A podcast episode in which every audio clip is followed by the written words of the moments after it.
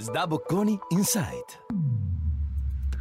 Welcome to the podcast of SDA Bocconi Insight, the content of managerial culture of uh, School of Management. I am Matteo Di Castelnuovo, professor of practice in energy economics at SDA Bocconi. And this podcast of the Sustainability Talk series, I will talk to the status quo and the future developments of the clean tech revolution. Large scale rapid transition away from all fossil fuels to clean energy is actually an effective strategy for preventing pollution while also slowing down climate change and thus achieves a double benefit for planetary health. Moreover, more ambitious climate policies implies that all sectors of the global economy, from energy and transport to buildings and food, must change dramatically and rapidly. And new technologies, including hydrogen, which will be the focus of our uh, interview, uh, will be needed indeed. In this podcast, we will look at some of the drivers, the challenges, and opportunities for both established but also less mature clean technologies. Because the focus of our podcast today is on clean technology and energy at large, uh, I am particularly happy to introduce the guest of our podcast today. Uh, Marco Alberà uh, was born in New York and he's the co founder of Zhero, a renewable energy company, as well as shareholder and CEO of Tree Energy Solutions, which is a world leading hydrogen and renewable gas player. Marco above all, has more than 20 years of senior management experience in Europe across many leading energy companies, starting from Eni, Enel, and lastly, before the current position, he was the CEO of Snam, which is Europe's largest uh, gas transportation company. So clearly, he has a privileged position to help us to navigate uh, through the challenges and opportunities of the clean tech revolution. Uh, Marco, uh, thank you very much for being with us today today. Thank you, thank you, Matteo. Uh, Marco, I mean, you you spend, I mean, so many years and and so at the top of leading energy companies. Um, so can you tell us how and why did you decide to start a new chapter with the TES H2? And could you please also tell us more about uh, this company? So I think the energy industry is ripe for a bit of disruption. And typically, if you look at the history of industries, the people who disrupt are uh, more able to do so starting from scratch. If you think of Tesla in uh, in the car industry, if you think of Amazon in the retail industry, if you think of some of the fintechs in the financial services industry, if you think of the EasyJets in the airline industry, it's always someone who starts with a clear purpose without the legacy slowing uh, down the action. And the energy industry is full of very successful, very large companies with excellent management teams. But it's also an industry that has a lot of inertia. And inertia means it's hard to change course. I uh, think I repositioned SNAM in a, a much more climate um, focused way with our investments in biomethane, hydrogen, energy efficiency. But then you get to a point beyond which you can't push the change agenda too hard. And what the energy industry needs is an agenda uh, that you actually push very hard. So TES and Zhero are about lighthouse projects. It's um, about building disruptive projects in a fast paced way. In particular, we're building with TES in Germany Europe's largest regasification terminal to import green hydrogen. And this is a very big project. Uh, we have the backers, the support, the government support. Uh, it's all being accelerated, of course, by the energy crisis. But we started uh, with this project before the energy crisis. This is really a project to bring green molecules into Europe at a very big scale very interesting. And I also like the fact that you mentioned two keywords, which is disruption and inertia. And I have to agree, especially inertia. I mean, really something that uh, we've seen over and over again uh, in the last few years. But you also uh, mentioned hydrogen, which is clearly going through a new phase, no, in terms of massive sort of debate on the topic, uh, seen as a, often maybe uh, the, the, silver bullet, if you will, no, of, of all our problems. And so, in this respect, I wanted to ask you, what is your your view on the perspective of hydrogen in Europe, especially now where we're going through a very difficult time? Yes, I have. I have. Uh, quite strong views, uh, and they're uh, not really views, but they're facts, and they're science based facts. So, hydrogen used to cost 1,000 euros per megawatt hour when I first started working on hydrogen in 2004. I was in Enel. I went to Japan at a conference. I came back thinking, this is the most beautiful, perfect technological solution, but it will never work because it's too expensive. In those days, oil and gas were around 10 euros per megawatt hour. So hydrogen, 1,000 euros, oil and gas molecules, 10 euros. And I stayed with that mindset until uh, five years ago when a colleague, Camilla Palladino, came into my office in SNAM. We were preparing the scenario for a fully decarbonized Europe and a fully decarbonized Italy in 2050. And she had a lot of hydrogen in the mix. And I said, redo your numbers. It can't work. Hydrogen is too expensive. She showed me the numbers and she was right. And that was my Eureka moment. I realized there was a path to get hydrogen to 25 euros a megawatt hour. Now, six years fast forward, what seemed like something far into the future. We were talking about 2026, 2025, 27. Uh, we're there. So we're now able to have a line of sight in the next three to four years to produce hydrogen no longer at 1,000 euros per megawatt hour, but at 25 euros a megawatt hour. And at the same time, the price of natural gas has gone up to 200 euros a megawatt hour. So this is uh, a cost that will continue to decline, the cost of hydrogen, as we get better at building the electrolyzers and the solar panels become cheaper. Whereas the cost of gas is destined to remain high uh, because we're living not only through a Russia Ukraine crisis, but also really through a global supply shortage for molecules. So I'm um, very optimistic about the opportunity for hydrogen. The challenges remain. I've been writing about these challenges in several books. The challenge is how to transport the hydrogen, how to store the hydrogen, how to burn the hydrogen, how to create the hydrogen infrastructure.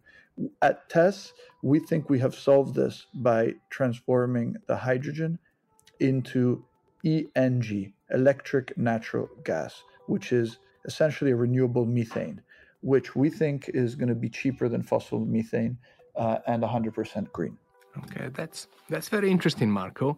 And um, and also, I mean, you mentioned the crisis, and obviously, uh, Italy is going through through some very difficult time. Um, and so, I think we, I mean, we are based in Italy, so we should. It's only fair that we should talk also about Italy and Italy's decarbonization journey. And based on your experience, how do you think Italy is doing in terms of clean technology, including hydrogen, by all means? Uh, because, I mean, I have to be honest. If I had a penny for every time somebody mentioned to me the problem of permitting and bureaucracy in general, I would certainly be a much wealthier uh, academic. I mean, is this the permitting, the bureaucracy, the biggest challenge for Italy when talking about investments in clean technologies?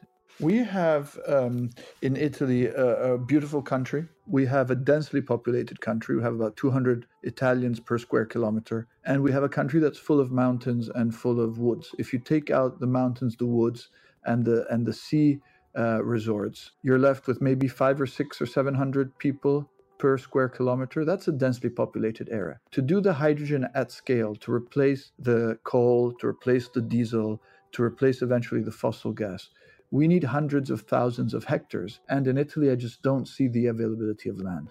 Of course, people don't like to have the infrastructure in their backyard. We call it NIMBY, not in my backyard.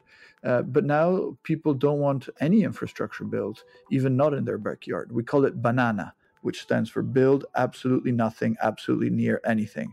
And you see this not in Italy, you see it in Germany, you see it in Sweden, you see it in the United States a lot. You even see it in Australia where they have a, lot of space, but it's it's uh, a lot of the land is owned by uh, local indigenous people. So I don't think uh, permitting is a real issue. I mean, um, when I was in my previous jobs in Enel, in Eni, and SNAM, uh, we always managed to deliver the projects, uh, including projects like TAP that had a lot of political opposition. We still delivered. So the project can be done the question is when you need so much land, is Italy the best place to do it? We have launched in Zhero a project called PPWS. We actually have a trademark for this.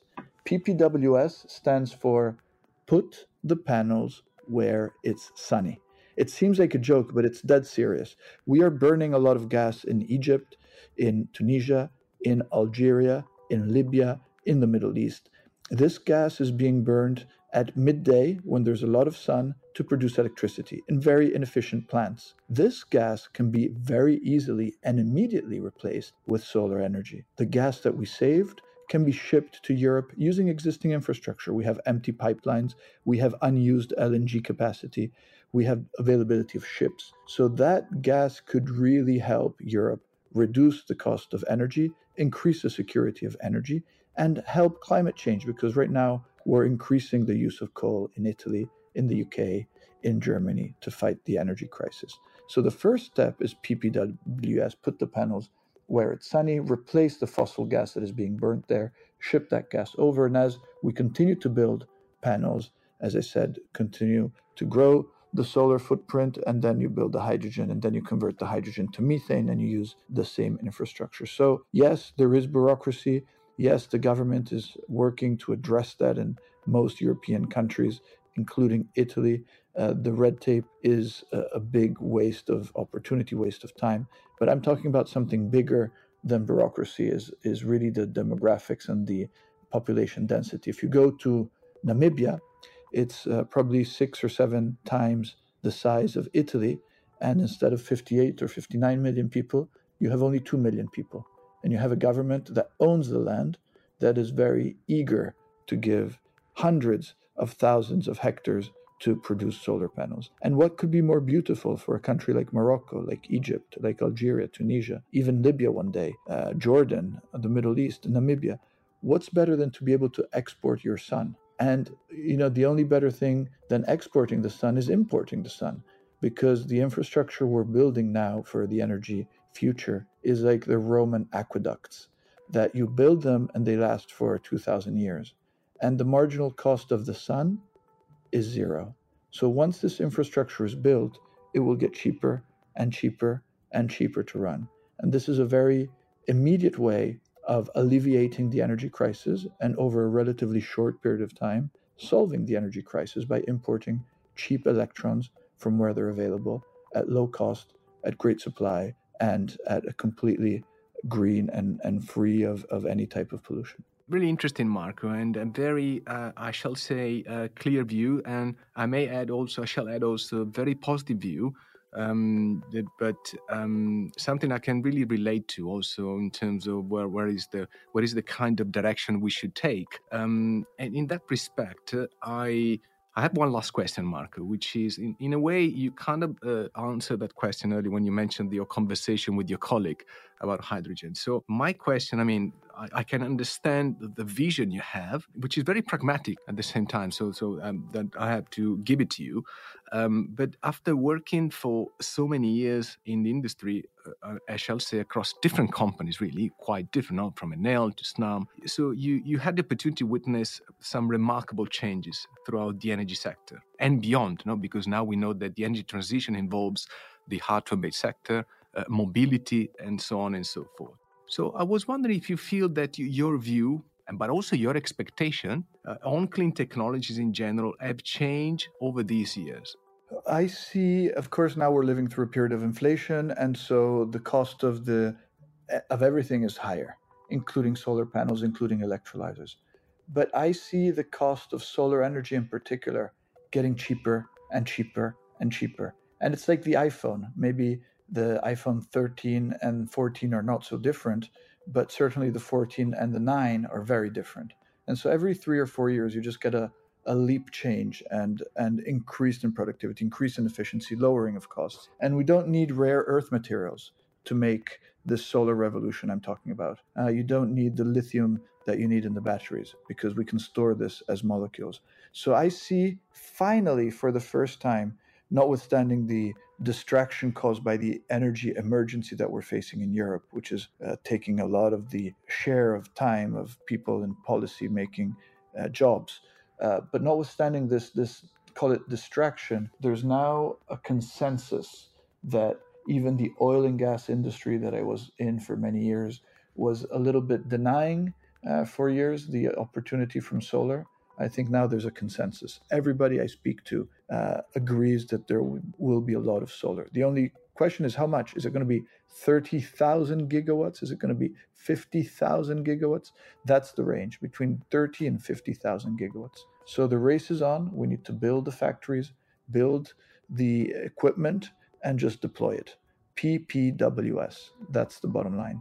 Absolutely, I, I, amen to that, Marco. And I shall remind you that remind everybody that actually the uh, IPCC, the Intergovernmental Panel on Climate Change, which is the top climate scientists in the world, so the people basically are supposed to show us the way in terms of what we should be doing. In the latest report, they say that we should build at least six times the amount of clean technologies that we're building right now. So very much consistent with uh, with your vision, Marco. Thank you very much for your insights. Has been very interesting indeed, and I'm sure also uh, the same applies to our audience. And um, thank you for your time, and I very much look forward to meeting you the next time. Thank you. Keep up the good work. Bye.